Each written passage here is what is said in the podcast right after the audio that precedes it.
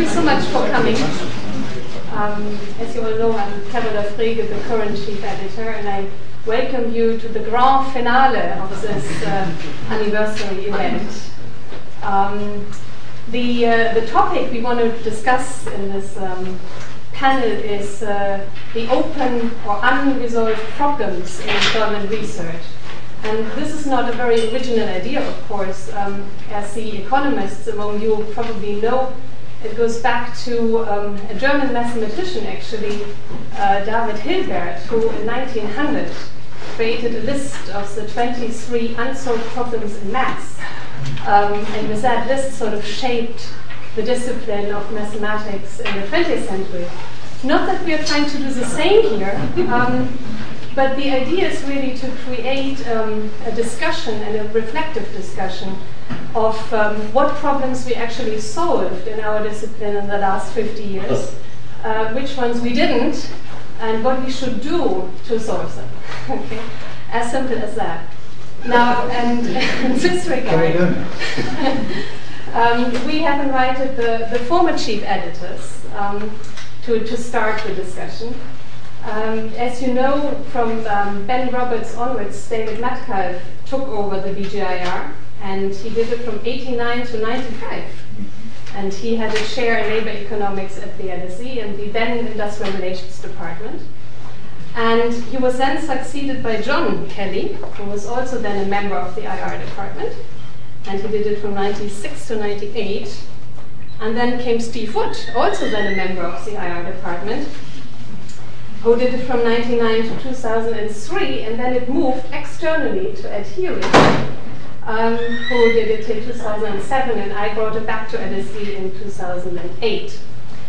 So with that, I would like to start with David and then sort of go chronologically Okay, to give you a picture of the problems. Thank you so Okay, much. thanks. I mean, I know we should be brief because uh, everybody wants to get to the treat. I just want to preface my remarks by saying, I mean, I did know Ben Roberts very well, who is the founding editor of the uh, British Journal of Industrial Relations, and I just like to uh, sort of mention that, uh, first of all, of course, he was very knowledgeable on, you know, and very sort of in setting up the Industrial Relations Department.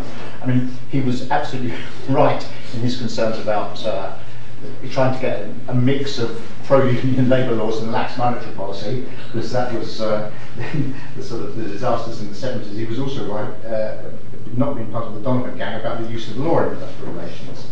Um, and two absolutely major issues. He was very important in LSE governance, especially in the troubled times. This was just around the very first time I came to LSE in uh, 68, 69, and I mean, from you know, very much a safe pair of hands. He also, of course, was a very good talent spotter. Um, uh, when I was first uh, around LSE, the Industrial Relations Department was basically consisted of him, and then uh, Johnny Gennard, who sadly just uh, died earlier this year, um, Roy Lewis, distinguished labour lawyer, uh, Sheila Rothwell, who went on to Henley as a professor, Ray Loveridge, Professor at Aston, and Dave Winchester as Professor at Warwick. So I mean, all of these people had excellent careers afterwards. So I think, you know, in a sense, I just like to pay tribute to them. Now, in terms of, I'm, I'm coming at what, what we've done, what we haven't done as, from an economist. I want to talk about equity and efficiency, okay, as economists do. On equity, I think that there's still a tendency to focus on old Marxist battles, the functional distribution of income. Okay, it seems to me people should be focusing much, much more on individual, on individuals. Okay, the Marxist battle has been won. The labour share in national income has gone up and up and up. It's declined a bit recently, but it's gone up. So I, mean, I just don't, I don't see what, what, the, what the issue is. Let me give let me give some examples of what I mean about focusing on the size distribution. Uh, if you take top pay, the top 200 people in Barclays Capital earn more than the top, top 200 CEOs in Britain. Okay? That's absolutely staggering, staggering notion. And yet, how many, how many studies have we ever had of what these people do? Why, have, why has nobody in industrial relations gone to track what these financial traders do? Like I did, getting up early in the morning for loads of times to go to Smithfield Meat Market, for example. But, but, but I mean, how is it they can earn so much money? What job do they do? You know, we, we ought to be very well placed to go and do that, and yet nobody actually, nobody actually does it. if we're concerned with the welfare of workers, I, I must say I think the continual study of trade unions is, is just crazy. I've got a lovely, there's a lovely thing from the British uh, review in the BJR, uh, I think last time. A common theme across all chapters was the disheartening inverse relationship between the increased organising and the continued density decline. We don't need any more studies telling us this. Okay, if we're concerned about the welfare of workers, we, we should be thinking much more about wage protection, for example. Okay, the national minimum wage, the living wage, fair wage. We should be thinking about job protection. Okay, how, how do those laws work? What about safety? Using much more about uh, methods about the value of life. Uh, the stuff that Howard and uh, my colleagues like uh, Maria have been doing on occupational licensing is all important, and of course pension provision is all important. We don't need more studies looking at looking at union density. There is much more much more focus on that. On efficiency, uh, it, the, for me the major issue remains work incentives. Um, what is the nature of the contract in, inside the firm, okay, the worker and the firm, I mean, essentially the issue is controlling moral hazard, okay? So it's monitoring and incentives and ownership, and those sorts of things. Now, I don't know much about organisation and behaviour, OB, whatever you want to call it. Okay, um, so I may, be, I may not be getting this exactly right, but it seems to me these people who study organisations have got no notion of contracts inside the firm. I mean, if you read the, the Milgrom and Roberts book, that's exactly what the, what the core of that book is economics and management. But the OB stuff now, they do some you know, reciprocity and giving and receiving. I mean, it, it, it's nothing. It's got nothing. Nothing sort of central to to the nature of, nature of the contract. Um, so I, you know, it, it, I'm not wholly sure what you do do it. I have to say. The other thing, uh, especially after this in this conference, perhaps I shouldn't be saying this, but I will because I've got, you've got to keep awake. Um, is uh, in geography they add the word spatial to everything to claim it for geography. okay? and, and, I think there's a sort of a tendency in industrial relations or labour relations that began the word global to, to, things to uh, sort of claim it. Uh, I must say, I think that, that, this is a terrifically important issue. Um, I mean, it's, indeed, it, it's, it's, in some senses, it's dominating, uh, dominating the world. But if we're thinking of, of true globalization, you, what, what, is it, what is it mobility of? Is it, well, it's mobility of capital. So let's go back to our banks. Are, is, are there threats to relocate, for example, serious or not? I thought we could, we could probably say something about that. It, it's mobility of goods and services. So, I mean, there's, there's a lot of going on with offshoring, for example. There's also huge, if you take the uh, uh, ICT sector, information communications, uh, and what are the others? T is for technology. Um, the um, there's very large numbers of Indian workers coming in to work on contracts. They work at, they work for Tata Consulting, but they work at British Airways or British Telecom or somewhere. And that's changing. The, I mean, everything works by projects now in ICT. That's changing the nature of uh, the labour relations system, the employment, the, the, the, nature of employment, possibly unfair competition for British workers, and so on. Changing absolutely profoundly. Um, and so, so that's the, we've got a movement of capital, movement of goods. You've also got uh, movement of people, uh, i.e. immigration. I mean, the question of what that does to the, product, the, the, the nature of production, um, what we actually produce, what it does to production technology, and of course what it does to workers, uh, and what it does to the welfare of British residents. And by far the most important thing on immigration, but it never, it, it never seems to get measured properly. It's very difficult to measure. It's never, it never gets discussed properly. Is what would happen, to uh, Japanese inward investment, for example, if you make it more difficult, or what would happen to uh, the, the, law firms in the, in the, city if you make immigration more difficult. And, and I, am sort of amazed that we in industrial relations, I mean, I'm, I'm speaking sort of from the economic side, don't seem to uh, have much to say on that, even though immigration is the second most important issue in all polls after after uh, the economy. The economy is obviously the first, the first one. Immigration is the second one. So I think that um, the whole question of globalization in terms of mobility of capital, goods and services and people is very important and, and, in a sense, even though lots of the papers touch on this today, maybe, maybe not quite as centrally as one might wish. Thank you.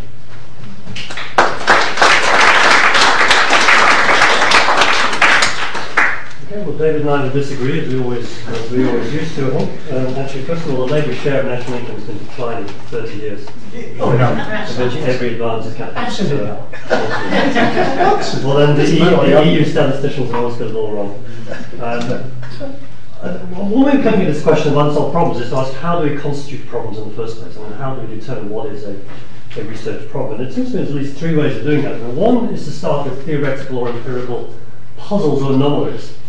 So this uh, days have had a number of references to varieties of capitalism and the varieties of capitalism literature, the debates and different ways of classifying uh, different national systems.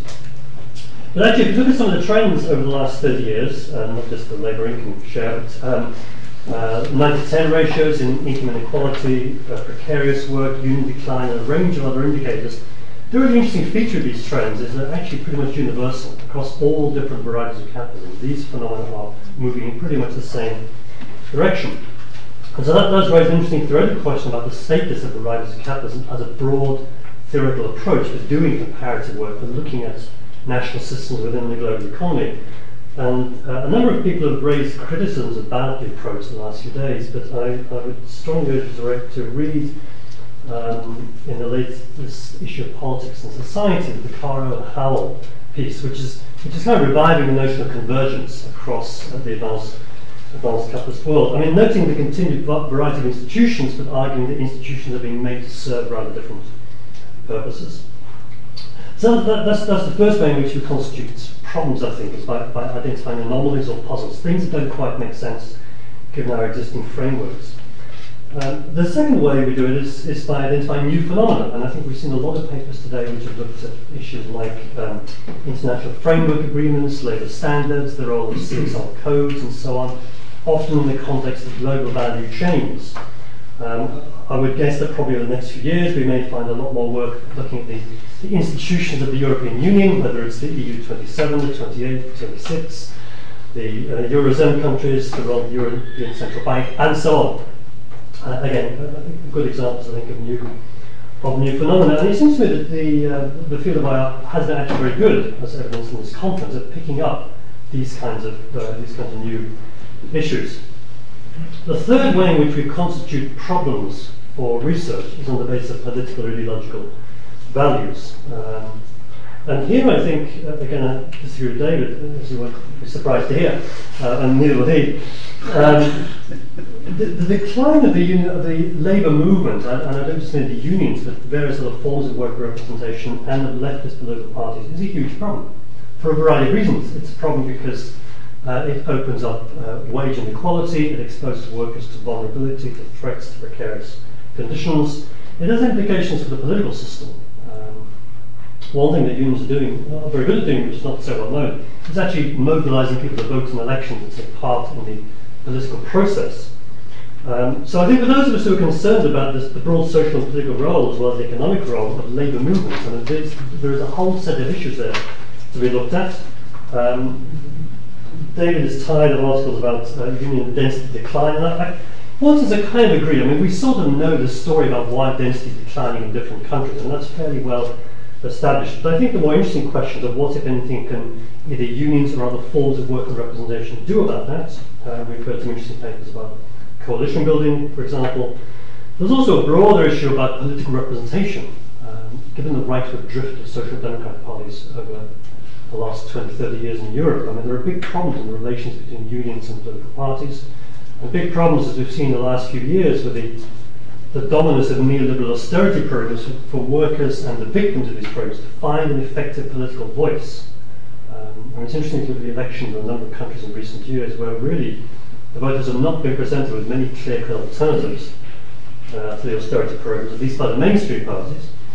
And where there are alternatives, um, actually parties of the far right have been the prime beneficiaries and which are rising everywhere. The parties of the far left are not doing so well. Um, the parties of the far right, and David, David mentioned immigration as the second most important issue if you look at polls of um, voters. That's true not just here but in many other countries. And this is partly what fuels the rise of the, the far right in Austria, Belgium, Netherlands, uh, Finland, Sweden, Switzerland most obviously. And a wide range of countries. Um, I think, mentioned earlier today the, uh, the slightly less unpleasant face of the Front National in France, Marine Le Pen, is making quite a big, a big splash. And we know from previous economic recessions the far right, uh, on the whole, does tend to benefit from these, these sorts of um, economic and political positions. And this is a problem not just for the obvious reasons, um, ethical and other issues about decline, but, but also because of the threats it poses to labour movements and to the wider political system.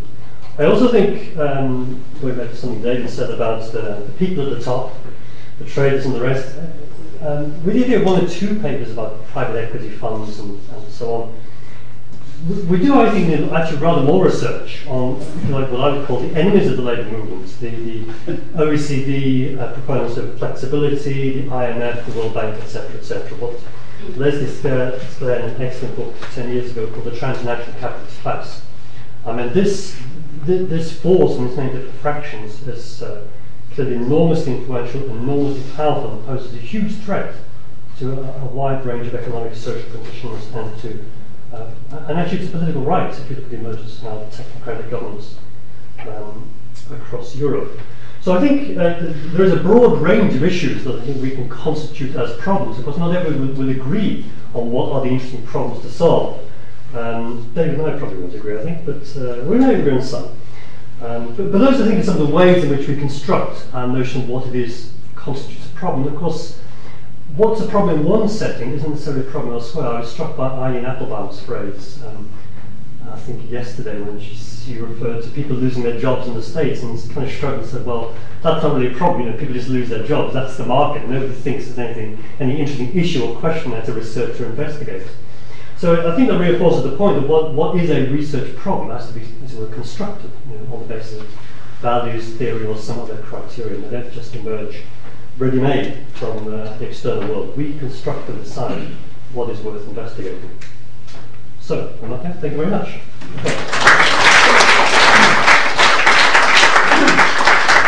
My, my, my, my, talk follows really nicely from Bernie because I agree with everything they've said and don't see any disagreement. And in fact, you can see what I'm going to say is the implications, uh, the implications of David's talk actually. And um, I was the one who introduced the strapline, International Journal of Employment Relations, in the 2000. And another way of looking at what I'm going to say is what is the implications of that strapline?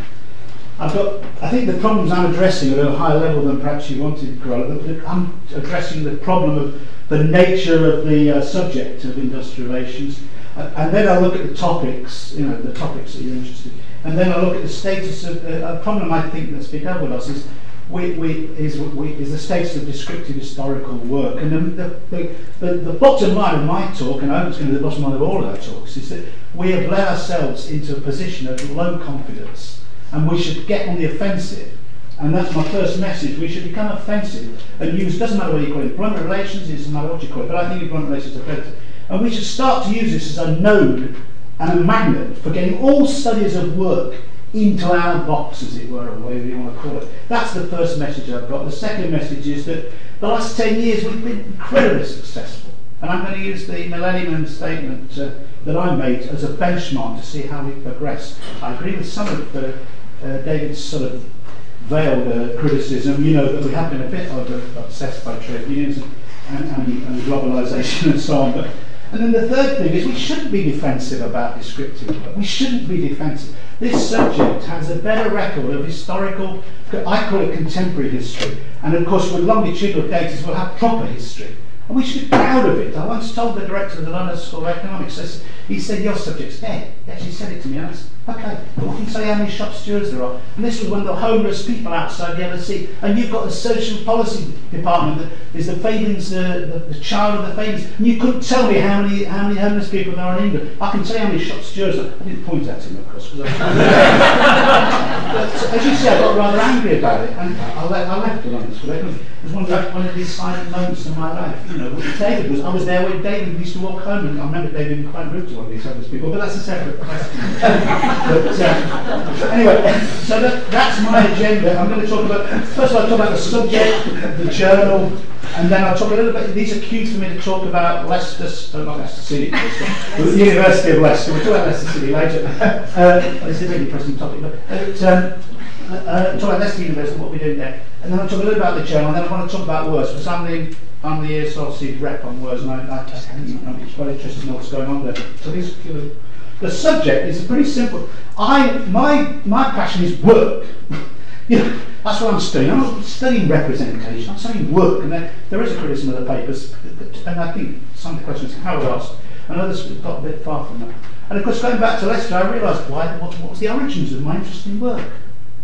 Well, at the age of four and a half, I had a post office bank account. I mean, I don't really know this, I never told you this.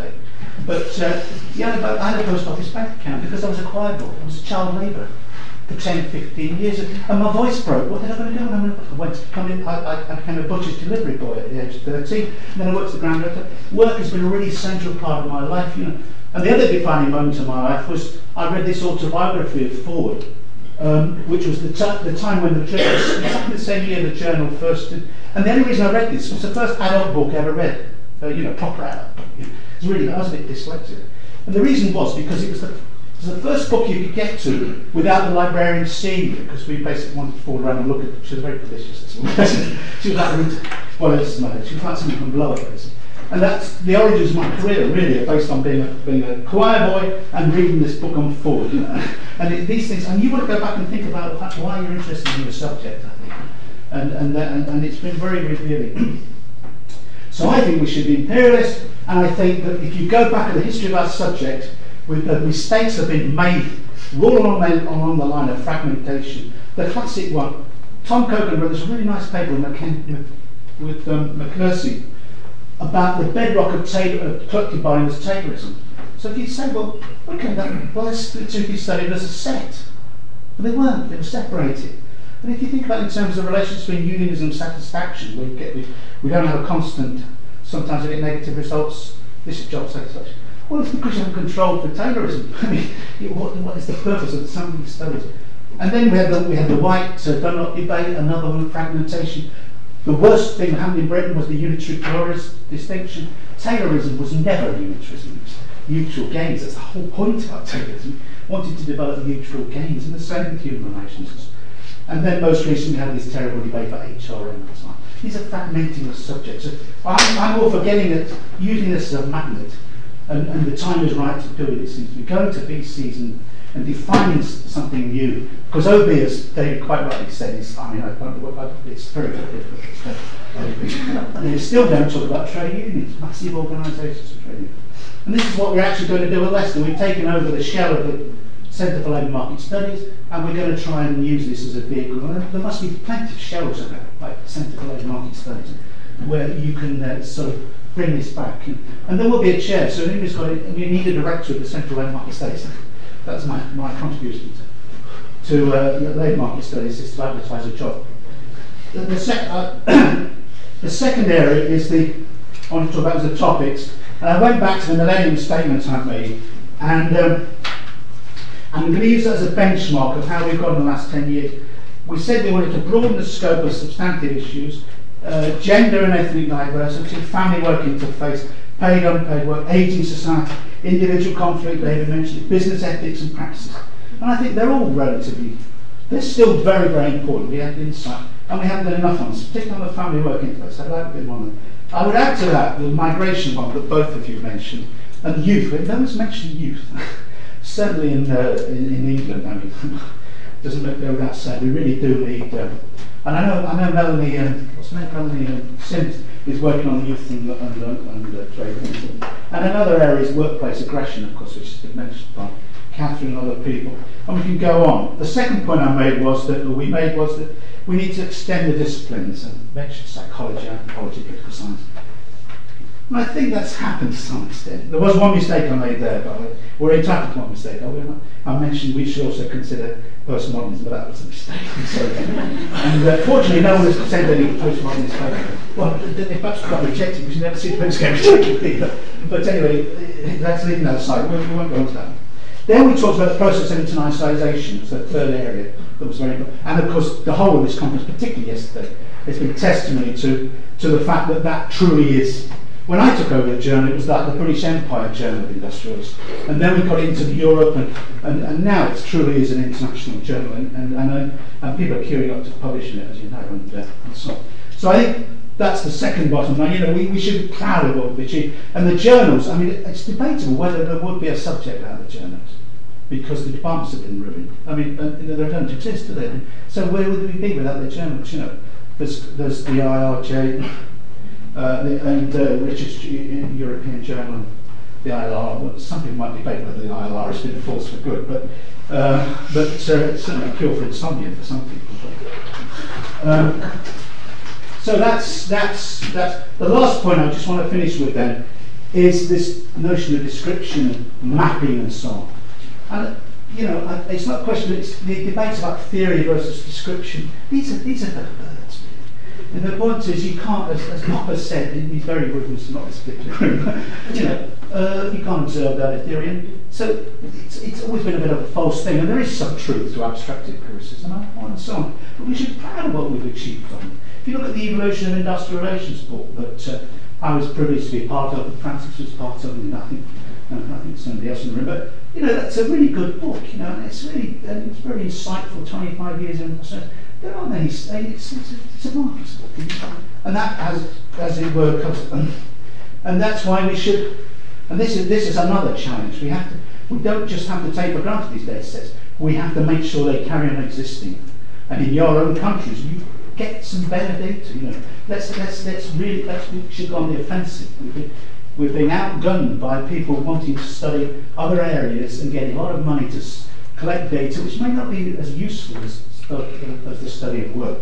Because the work, work, as we've seen today, connects with all the issues, the big issues, the climate change issue, I thought one of the papers that connected that very good. The health issue, you name it, just every issue. I think that's what we should take the issues to the big issues of society, like migration and so on. And, and even if we're doing micro studies, we should take these to the big issues. and I'll just finish by saying that the WERS data, it's very important you use it, very important, because it, there won't be another WERS unless it's used very strongly. And it, it's not clear there will be another WERS, then it's very important because of what I've said that we, we, we, we we campaign to keep uh, have another one. It's not clear when it will be. And this is designed to have quite a long shelf life. And the data will be available two, 2013, early 2013. And uh, the book, there will be a source book, which won't be a source book anymore, it will be much more theme based. And one of the consequences of this is it will be more exciting, but secondly, because we can put those, all the tables will be on the websites and available and so on. But third, it leaves you more room because we're not trying to do the definitive book. Mean, in some sense, it's about this because you can never do the definitive book. So there'll be plenty of scope for you to work on WERS. And, um, and of course, the longitudinal data is getting, getting better and better by definition because it's over time. But the panel has been improved. And we're particularly working on the uh, question of recession and, and industrial relations. But there's so much work. There's a lot of new questions on pay systems in the employee survey. This echoes a point that uh, David made about the importance of contracting incentive systems. And also there's question of sexual orientations, new questions like that. But the important thing I want to stress to you is that the worker representative questionnaire has been completely changed and, and it's never been used enough. And for God's sake, use them. and uh, so I'll just end by with another last point that no one else has mentioned is it's not a question of the workplace versus value chains analysis and so on. You know, the unit analysis is going to vary depending on the question. And I thought that the, um, the, the introduction of the value chain thing is important, but it's got to the stage of looking like a panacea, and it's just one way of getting the macro, the meso, and the, uh, and the micro level connected, and it's not a panacea, obviously. But we, and I should say that was one of the failings. We, we tried to get a question on supply chains and a few questions, but we just, for the devils, couldn't do it in, in the. I mean, that was the one area I lost, actually, I should say. And on that note, as a to supporter, since we, we usually lose, I'll uh, sit down. Thanks very much.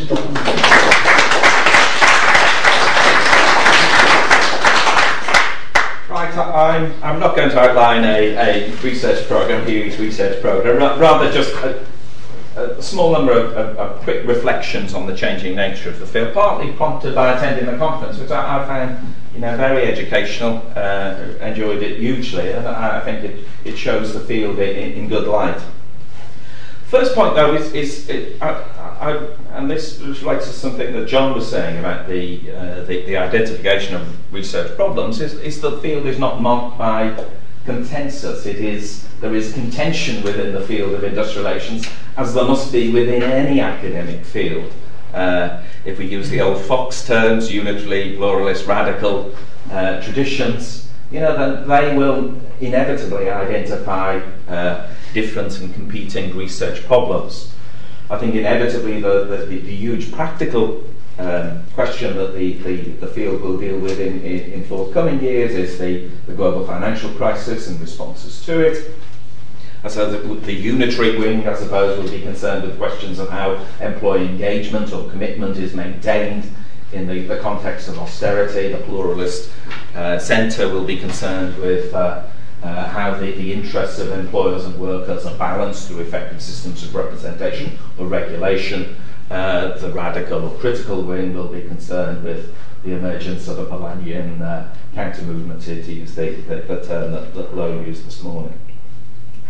Second point I, I, would make is I think that the um, the centre, the pluralist centre, has become more critical within the field. Uh, when I entered it, it was concerned with the problem of order, if you like, of disorderly workers who went on an official strike, restricted practices, uh, achieved low productivity, and so on. I, I recently read uh, John's biography of Alan Flanders and this obsession with the uh, disorder in the British workplace uh, comes through very strongly. Um, I think now we're much more concerned, those of us within the centre of the, the field, we're much more concerned with disorderly markets, uh, disorderly managers, and the problems for labour uh, um, within a, a context of neoliberal hegemony is the term I would use. So that we're concerned with questions of inequality, uh, of income, um, declining job quality, precarity, and so on. Uh, third point is, is I, I, wrote something with Carola a few years ago in the, uh, in the journal about uh, new actors, um, the need to study new actors in, in, industrial relations. And there's been loads of them uh, featured in this, this conference uh, on the uh, employer's side, international financial institutions, um, private equity firms. people were talking yesterday about this CSR industry and so on. On the employee side, um, Global Union Federations, European Works Councils, but also NGOs and other civil society organisations. And I think this is a very heartening development to see the spreading of the, uh, the field to engage with these, these new or previously neglected actors. Say something quickly about them. Many of them operate on a global scale.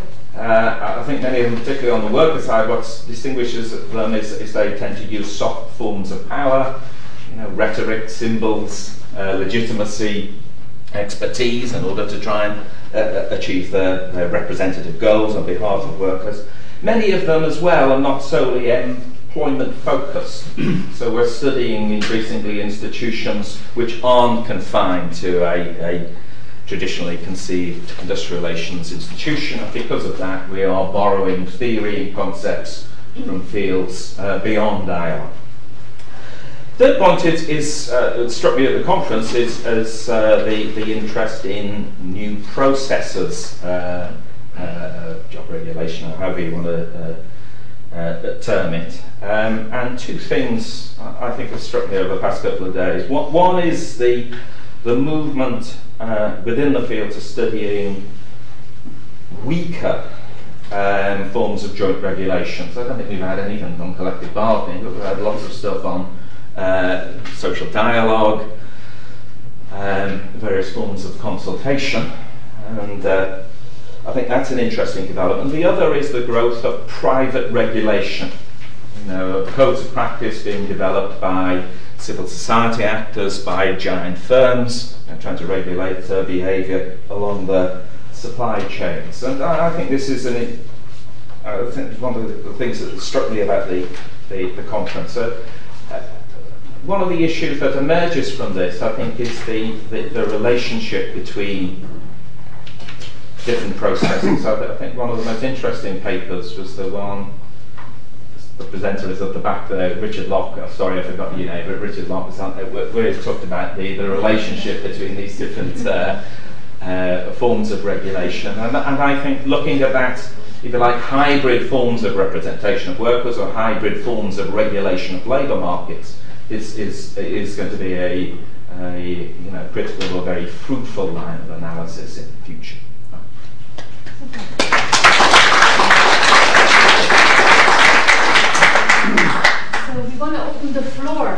Comments and questions and criticisms and um, interaction. With the audience, yes. So them debating and, and debate. So, yeah. Well, short and, and, and provocative. Any, any predictions? With all the current disruption, uh, the Eurozone is in crisis, global shifts, any predictions for the issues that are going to be You mean if this was a field?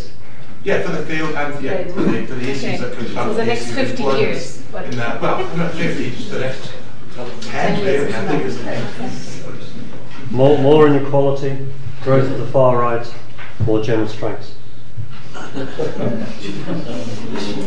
the last one, it's the optimistic notion. Yeah? Yeah, sure. Full decades. Okay. Not necessarily. I don't think our job is to predict the future, but that's just. And I don't think we can. Fancy. Yeah, you're still sticking to the thinking your problem is unsolved. Um, I'd like to make one short uh, note of approval to something specific that David said, which was about looking at these these top uh, earners. Because it strikes me as that the biggest single thing that's changed in the labour market over the last 15 years is not the 90-10, it's the, ni- it's the 99-90 ratio. And neither, um, some economists have written about it, and they as far as I understand, change it, um, explain it in terms of changing customs and norms and attitudes, was surely ought to be the field of industrial relations. So I, I think I, I think that's that's a really good, good point. But my, my, my addition to the list of unsolved problems is how to write good interdisciplinary material, and I think that it's quite interesting that it's a long, long standing objective. I mean, ESRC work likes to have multidisciplinary stuff and that. And yet, when you look across, you see really the decline of multidisciplinarity, I think, in higher education. I mean, I, I spent 11 years at Kent, but when David was there, but before that, started off in this multidisciplinary ideals, but they're all specialised now. And there's, there's lots of forces at the top pre- prevent, prevent, presenting that. And also, though, I think there's this problem of being interdisciplinary when we write. And I'm only saying this because this BJIR is sells itself. You know, as, a sort of multidisciplinary journal par excellence. And and and I, I, I I get so many papers where you get one from one discipline, one from the other discipline, and the two don't understand what they're talking about, and not enough there. So I do think that's an unsolved problem as to how to do good multidisciplinary work. But I don't know the full answer to. So can I answer that or not? Yeah, the- Stephen quick answer and then. Quick answer. No, I think you've got a distinction between and multidisciplinary. I, is I always think. louder, Oh, sorry. I always think this is a good area, well, a subject where we don't really, we don't really, we're not that worried about disciplines. Are we? We, we come from, we use methods from psychology. We, we do different methodologies and and uh, the subject. But, um, but behind my point would be that um, I didn't make this point, but I didn't mind occupational psychology when I was making the point we become a magnet. But this subject's dying completely, occupational psychology. It's not dying amongst consultants, but it's been wiped out by universities because psychology departments don't want it and so on and so on. So th- that's what I had in mind, that we, we, we become... But most people are relatively... Back to the training of PhD students, it really is the lies and heart of the question. And also, and sorry, and also maybe you're also right that the, the so-called disciplines are, are very, still very important in academic uh, management and concepts. But uh, I'm pretty pretty optimistic. Most most PhDs are well trained in lots of different methods, and so methodologies are very important for these disciplines. How But I'm very sorry. optimistic. Yeah. No, I was just going to say, that if you look at the academic career structure and the incentive systems, and the incentives for geographers are to publish in geography journals, for political scientists in pol sci journals, and so on and so on. Uh, and, and for somebody to go out of their, out of their core discipline into an IR, another field like IR, is oftentimes high risk uh, and carries a cost. The, the other the other area where so just to finish on this, it gets to specialise is further back in schools where there's there's such a resistance to expanding beyond ridiculously specialised A levels. So and I think that carries through with British culture. Um, Howard Lancaster. Um, I'd like to pick up on. Can you uh, speak up a bit? Yeah, I'm not I'd like sure. to pick up on, uh, on David's point about uh, about trade unions and use it as a way to say something about uh, employers and management.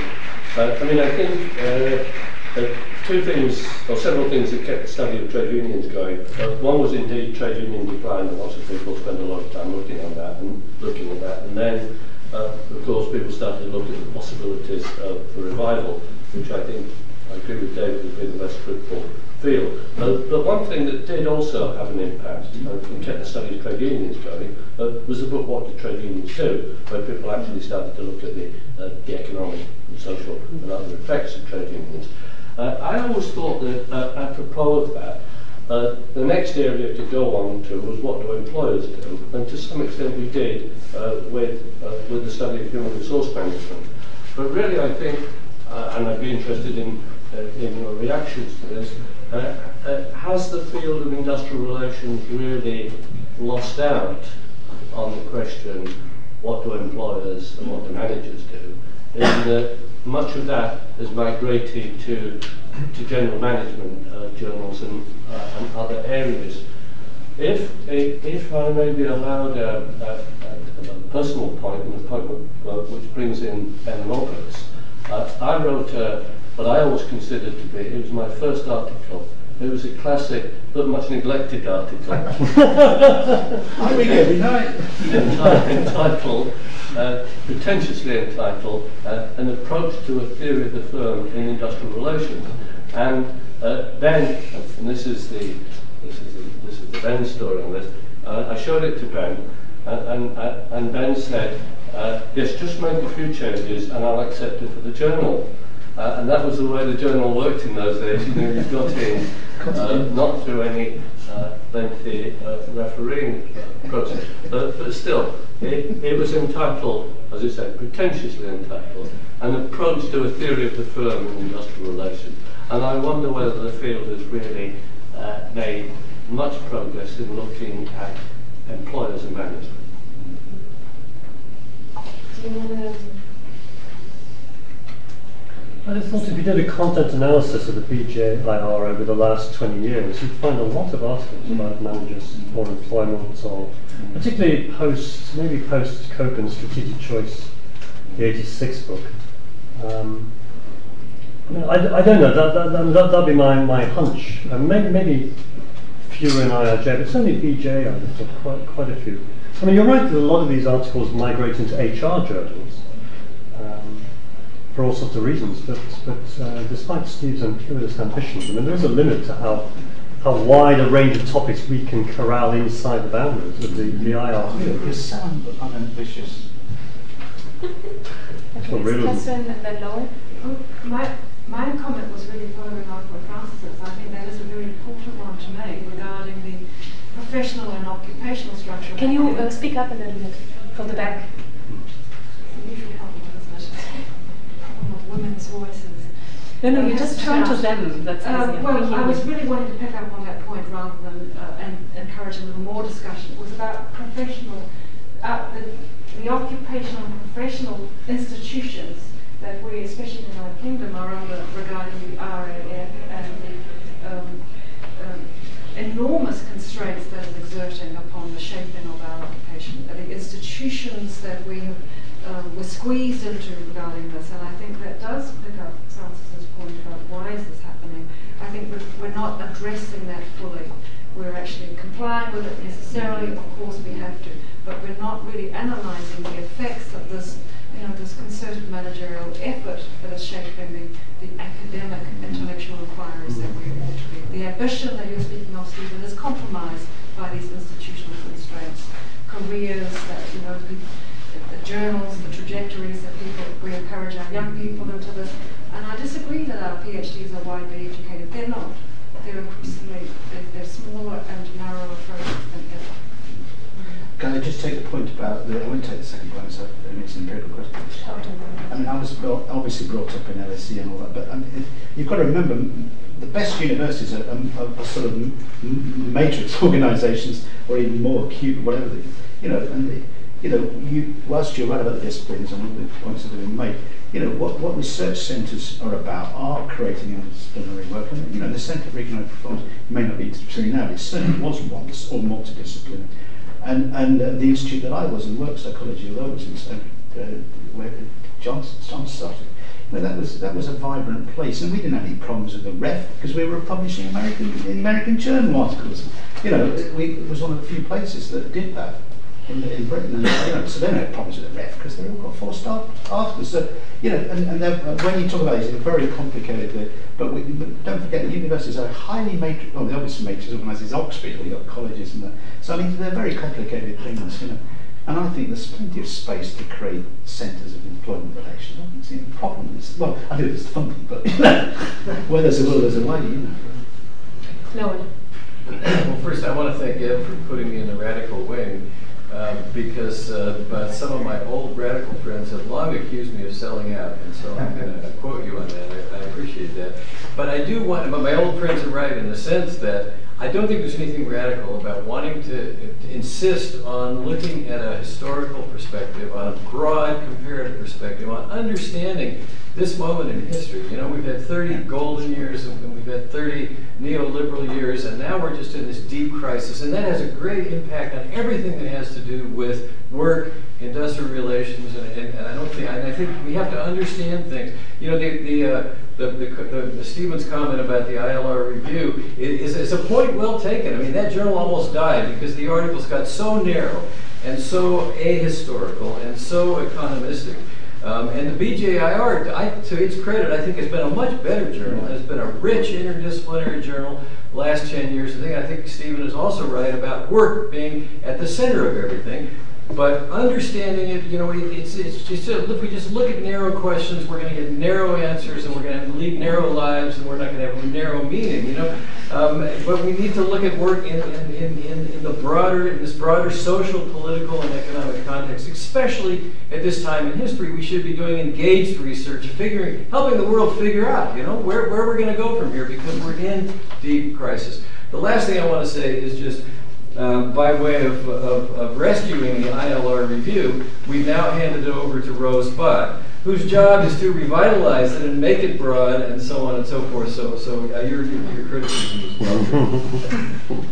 Pamela. Um, thank you. Well, I'm I was going to say I'm a new researcher in the field of employment relations and labour standards. And what I'm looking for all of you to say is, where do I get the money to do all of this research, so all of these problems that we've highlighted, particularly if we want to look at work in a global or institutionally broader view than just the European Union. Mm-hmm. So, I mean, that's really the question. I was in China earlier this year, in the Pearl Delta region. I've got lots of opportunity to do research there, but I need to know where the money is in China.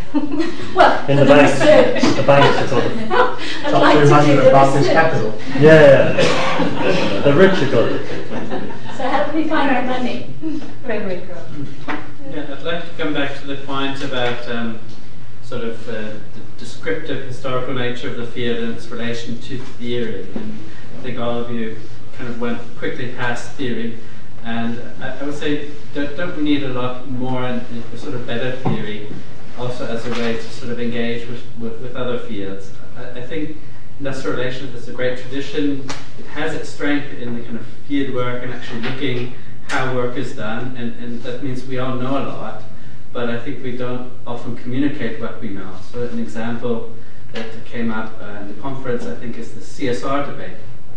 There's a huge field of CSR research out there companies are all interested in this. They're not interested in industrial relations, but they're interested in social responsibility. And none of those people, either the companies nor the, the researchers, know, know anything about labor rights on the ground. And a lot of the, the kind of empirical insights that, that came up, you know, yesterday in the conference, so people don't know what, what an IFA. So don't, don't we as a field need to be sort of you know, communicating more outwards and engaging somehow in the theory so that, you know, people doing those topics can't sort of just ignore us, basically. Hmm. So, um, yeah, what, what to do in terms of theory building and, and who's our audience?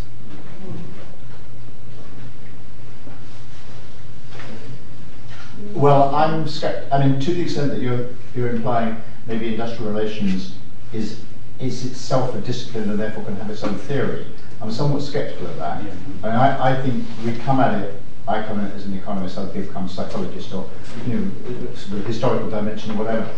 And I mean, I like working with other people, but I, I don't see. I mean, although you know, if you go back to the Dunlop books and to some extent the Kochan books, they they they were very nice, sort of trying to trying to put things together. But I don't I don't think I would describe that as, as sort of theories with you know the standard, standard if somebody mentioned Popper type, type of approach. So I I mean I'm, I'm very much in favour of the, whether you call it inter or multidisciplinary type of approaches. But I'm not sure that I'm not sure I would think. I mean, you could be proved wrong, could be proved wrong, but presently I don't think industrial relations has got its own theory in, with which to develop the subject. It, it's, it's an issue of in, we import a lot of theories in Yeah. and then have a self-referential discussion about them. And my question is, how can we get take the insights Yeah. that we get from that, which Yes. are important, and project them back out Yeah. to change the debates in other fields in a, in way which is makes the world more lively and. Oh yeah, but I know, but that's we we, uh, we have done that. I think terrifically successfully in economics, Mm. because I mean, in some senses, the economists will always go on about inside the black box without sort of without talking, you know, without doing anything about it. There's large amounts of work now in, in economics. I think largely prompted by what people were doing in industrial relations, which now looks looks. I mean, in sometimes using sometimes using nice case studies, but sometimes pretty sophisticated econometrics trying to get, in inverted commas, inside the black box. And partly that's the availability of WERS type data, or, or, you know, McKinsey's being prepared to come and spend a lot of time in, say, in the IC and Centre for Economic Performance, you know, and provide, providing huge amounts of data about, man, about uh, management practices and what the outcomes of that are, for example. So, so I mean, in a, in a sense, in a sense, I think that I can give an example from my, my area where that has definitely gone on. Yeah. So I I think there's a slightly complicated issue about the boundaries of the field. I mean, if you go to the, um, the SASE conference, which you, you'll know very well, there are large numbers of people that are doing work on work, employment, industrial relations, especially comparative work. Some of them would define themselves as industrial relations scholars. Many probably would not. They'd say they're political economists or comparativists or whatever. So I'm, I'm not entirely clear where, the, where, where, where there is a group of, as it were, hardcore IR people and, and the others. I think the boundaries between our field and adjacent areas got very fuzzy. SASE, I think, is a very good example of that, where you get some IR people and a whole bunch of others. Um, some of the sociology conferences, again, uh, a good example. WES, Working Employment Society, publishes a lot of articles 10, 20, 30 years ago would have ended up in IR journals. So again, there's, there's a lot of people working around the, the fringes and the boundaries of the field, I think, have got a little loose and fuzzy. So, yeah. Sarge. Uh, I, I'm, I'm concerned more with uh, how we communicate what we do to the outside world, uh, uh, and, and, and you know, a little taking off from what Greg was saying.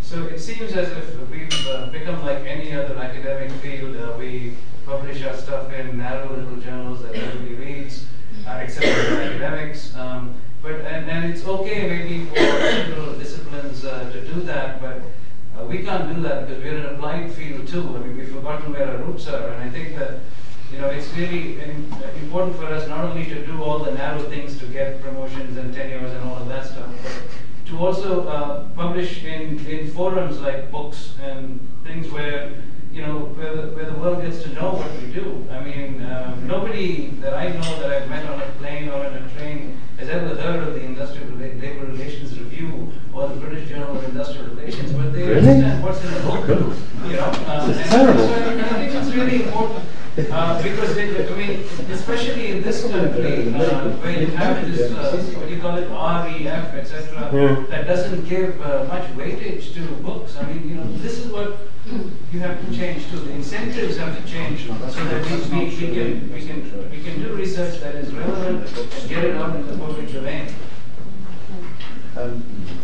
Actually, I think I think a lot of IR academics are quite heavily involved, at least over here, in the public domain, public policy, in, in various ways. I mean, David's membership in the Red Paper Committee uh, is a very good example where you know you take work on labour markets, determinants of wages, impact of raising wages on employment, etc., etc., and carry that into the to commission and advise government accordingly. Yeah, but that's the exception. You set the level too low There are, initially, of but, course, but that's there's a not long history of I, we, we, again, we shouldn't beat ourselves up compared with other disciplines. We're doing, I was in health and safety committee, being on words is, know, we, we, we, we're not doing too bad. And, and you may, you may poo-poo the, the, the RAE, but, you know, these impact cases, you know, they're in the direction you want, what you, what you said, Mm-hmm. you know, and, you know, I think, uh, I think, again, we shouldn't ourselves up. It's, uh, and, and, and I think the point about again, I don't want to, I don't want to say too much about the, the CEP and so on, but if you look at Centrepiece, their journal, their journal, which I mean, that is a classic example, because you don't expect people to know about the British Journal of Industrial Relations when on a plane. But I mean, that, that, um, that uh, notwithstanding the fact that it's most widely read by sixth form economics teachers, but leaving that aside, it's a very successful, it's been a very successful dissemination device or whatever you want to call it. You know, the issue isn't the issue is why isn't there more of that going on? It's partly your point, Pam, for money, and that's why we need to concentrate resources. We need we need to strategically think about where we're going to place these these so-called centres, you know, and, and, and, not just have these quiet little cliques in the middle of London. You know, we, we have to go in, the offensive, find the places. The European Union, the ESRC, Lever Hume, and we have to slowly and build, come back and and, and, and we've been outmanoeuvred by, by, by lots of other people. You know, the, the health, the, work and health agendas been Yeah. taken over by other people. We've been outmanoeuvred, and that's that's my central message. You know, wherever there's money, get in there and start. And it's a long drip. It's, the effects of what I'm saying, if it has any impact on it, will be will be long past when I'm dead. You know, but it's a long game we're playing here. Yeah, but I, I want to defend Sauer. You know, it's, it's sort of how many IR people do you see on TV or, or so in the newspapers talking about recession and the impacts on work and employment? I mean, you know, it's a crucial debate out there, but we are not really part of that. You know, I mean, who Well, reads no, the well, Senate? no, John, I mean, John, John, you know, when- when the little bit, but strike- you know, Right. yeah, Actually, yeah. that's an interesting point. I mean, I do a lot of radio and TV work, but it's on strike. So, so how I'm framed as an IR expert is somebody knows about unions and strikes. Unions are only interesting when they're on strike. Exactly. And so that's when I get called up. But all the other stuff, all the other issues we've discussed here today. Yeah. Well, it, it's a more general point about academics being Let's outmanoeuvred get by back to the this. journalists. Let's But, get but in. what's curious is that there's been no mention yet of the new social, uh, new media. And you've got, you know, new campaigning groups using the media, and, you know, so much that media is public voice, and yet there's an emerging. Twitter and blogs. You know, Well, Twitter, yeah. blogs, but also the, you know, like the network and all the rest of it. Right. And we, we don't, we, we take their stuff, you know, we would get information from these campaigning groups about what's going on, but we don't contribute to that. I just wonder whether there's a way of, you know, making a coalition alliance. I don't know, I thought, just thought about it there. But this is not peculiar to industrial relations in the sense that academics are now manoeuvred by journalists. If you watch Newsnight, which is a programme we have in England, increasingly there's less academics in general. It's not just industrial relations. I get phoned up about work and health quite regularly, you know, and you, you, you only have 24 hours in a day. I mean, why are we beating ourselves up about this thing? Why don't we just... All right, sort of I'm looking at the time and kind of thinking we're all ready for a drink, aren't we? So I want to thank the panelists very much for...